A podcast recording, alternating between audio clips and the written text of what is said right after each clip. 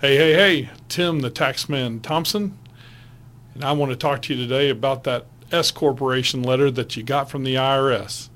And I don't care if you got it today, or 10 years ago, or 20 years ago, or forever ago.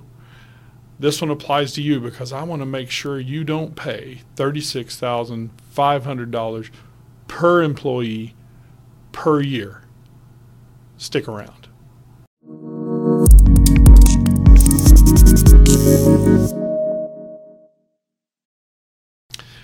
So I'm getting a lot of grief about Tim the Taxman Thompson, and I'm just saying, hey guys, I grew up watching Home Improvement with Tim the Toolman Taylor. And gosh, it was pre COVID. Somebody said, You ought to go by Tim the Taxman Thompson. And we all laughed and said, Ah, that's corny. And I thought about it. I was like, Wait, I'm corny, so let's go with it. So we're going with it. But anyway, I digress. Let's make sure you don't pay $36,500 a year in excise taxes because you screwed up after you got that S corporation letter and did something screwy with health plans. You know, me myself, I run mine as an S corporation, and I woke up in the middle of the night one night just going, "Oh my God, what's this healthcare eligibility thing?" And ever since Affordable Care Act, keep in mind, folks, we've been in Affordable, Affordable Care Act for nearly ten years now, uh, and ever since then, I've been worried that I haven't done something right with my health care plan. Well, today I want to alleviate all the stress. I want to alleviate my stress, your stress, anybody's stress that you know that has an S corp or an LLC that's treated as an S corp for tax purposes, and make sure that they don't pay the thirty-six thousand five hundred dollars. Now, where's that coming from? If you have a plan that's not in compliance with the ACA, you could be liable for up to one hundred dollars per day per employee. So I did the math for you. 100 times 365 days in a year, $36,500. Okay? And here's the other real kicker. a lot of times the IRS doesn't come knocking until a year, two years, three years later. And if you just rocking on your merry way thinking everything's good, and then you get that at the door one day, I hope you could hear that knock, and they come in and say, hey, we think you've done this wrong. Uh, we're three years later.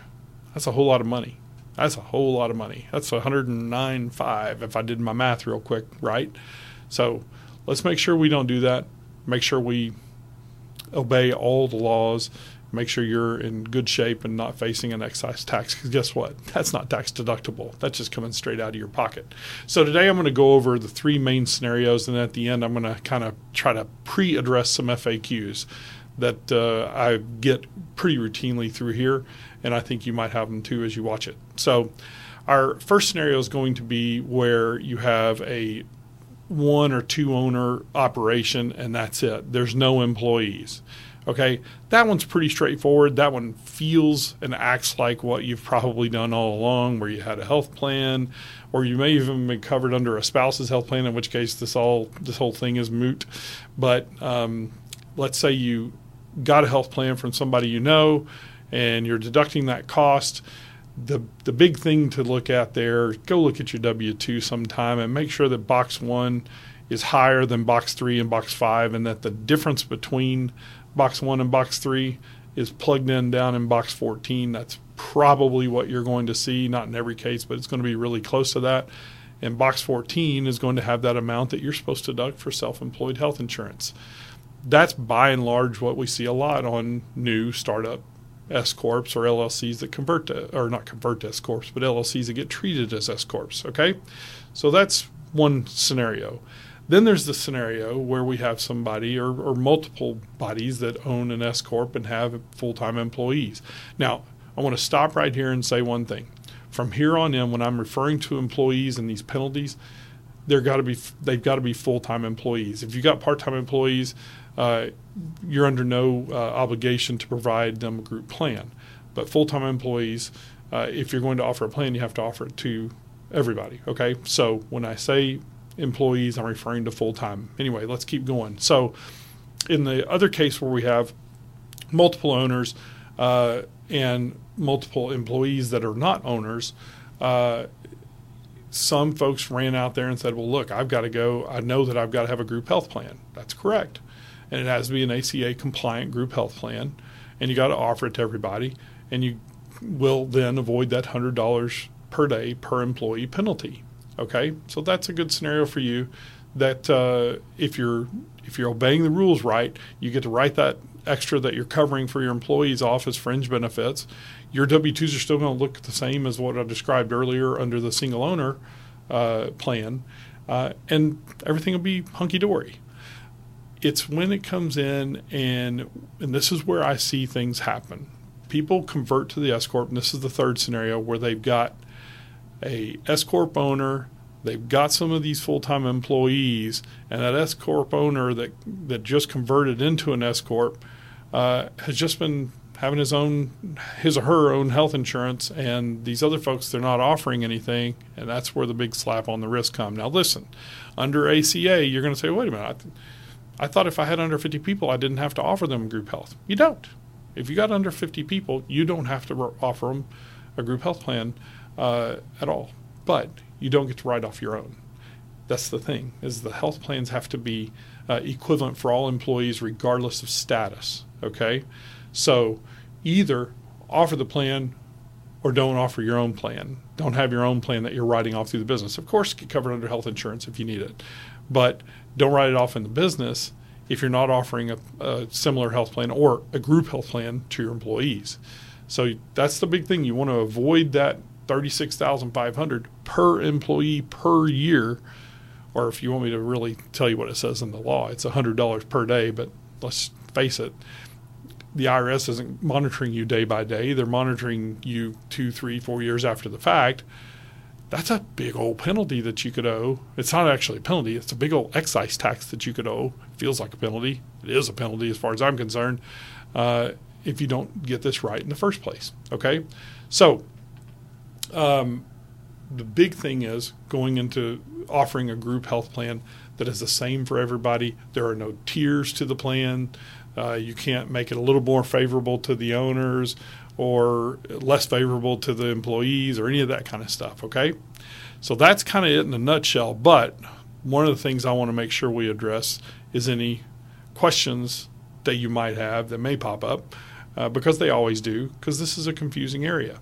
And listen, this is one of those areas that not only do you need to make sure you're talking to your tax advisor, but you also need to be talking to a good health plan person and not just getting your own without consulting somebody and making sure that this is a plan that's going to be compliant under the terms of the ACA. Okay? And that's what I'm going to try to address with some of these FAQs. So let's go to the first question that I expect I'll hear. First off, does the health plan need to cover only the shareholders and their families? And the short answer to that is no. The health insurance plans within an S corporation, they've got to extend to cover everybody, all the current full time employees. So that's a pretty straightforward uh, answer on that. Um, question two, and I addressed this a little bit earlier, is can the eligibility criteria favor a highly compensated person? So let's say you brought in a big hitter, but they're not an owner. Okay, and you think, man, I got to throw everything in the kitchen sink at this person to make them want to work here, and I'm going to give them the Cadillac health plan. Can't do it. If you do that, it's $100 per employee. Not that employee, per all employees. If you have five employees, but you're trying to hire the heavy hitter and give them a favorable plan, you're going to get yourself up a creek because you got five people, five times that $100 a day penalty. And again, I'm not going to do the math because this is going to get exhausting, but that could be a huge, that's a half million dollar penalty if they don't catch it for a few years. Okay. So let's not go down that path. Okay. Question three Who should be covered under these health plans? Okay. Group health is group health, it should cover or be offered to all your employees. Now, this is a cool piece. They don't all have to take it, but it has to be offered. The same plan offered to everybody out there uh, that, that is considered full time employee in order for you to be compliant. Okay, so let's move on to question four. Uh, are there limitations on the benefits that are provided? And actually, yes, there are. The health benefits have to align with customary coverage, say that fast, customary coverage, uh, determined by the insurance provider. And again, that's where working with a good uh, insurance person uh, will help you out. If you don't know of any, feel free to reach out to us. We've got a few that we uh, refer to quite often. Okay, question five is how do these reimbursed individual health insurance plans work? Now, I didn't talk about that much earlier. It is in the full blog article if you want to read that on our website, and we'll post those links where we can. But uh, typically, the reimbursed individual health plans can qualify. However, you got to be real careful, and it's crucial that they be made under an accountable plan. What is that? It's too much to go into on this podcast. I'll tell you that much for now. Uh, but look it up on the on our article, and hopefully it'll answer those questions. Uh, then question six is always about are self-insured plans viable? You know, uh, they can be used.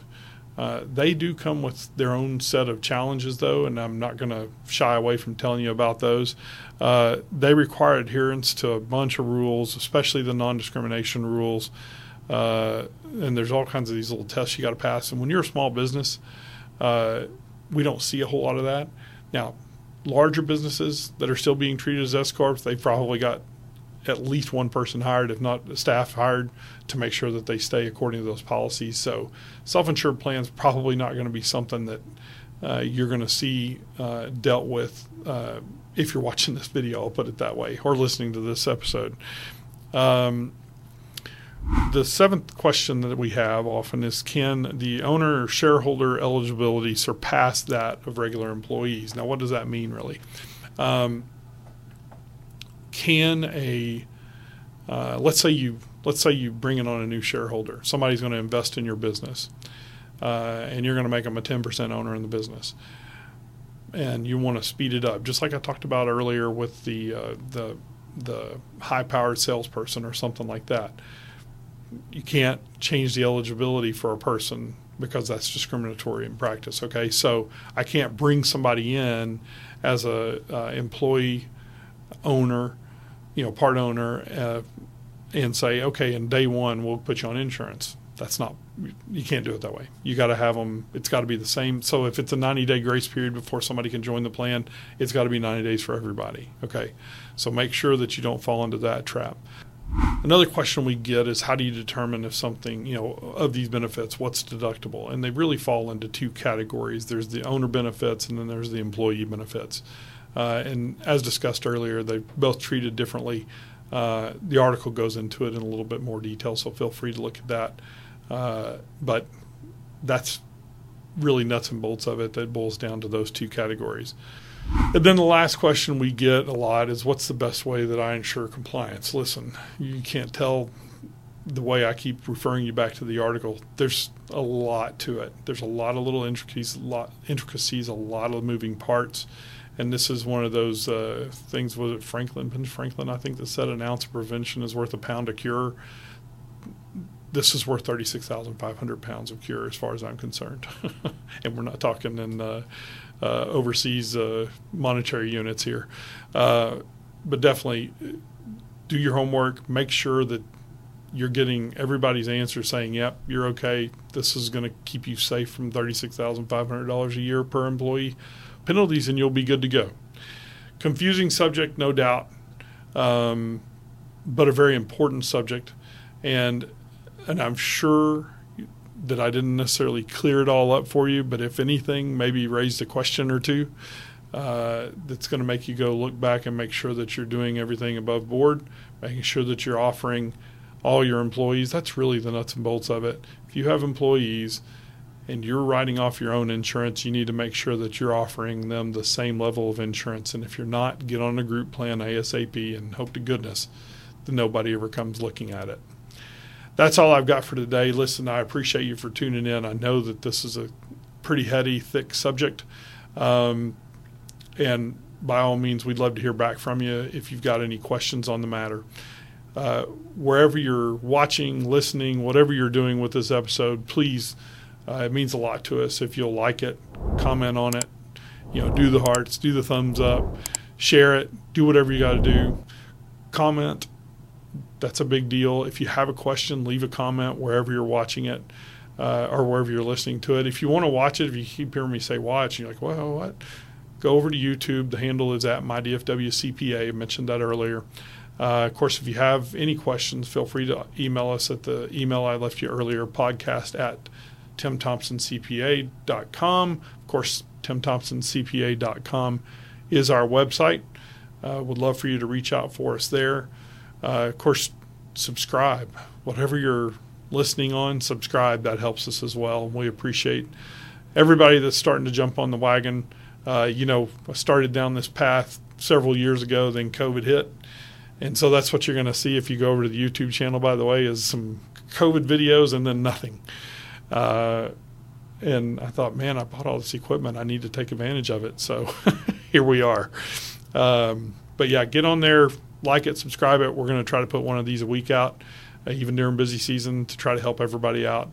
Try to answer some questions so maybe you don't uh, need to call. And if we create more questions, give us a call. We'd love to help you out. Thanks a lot.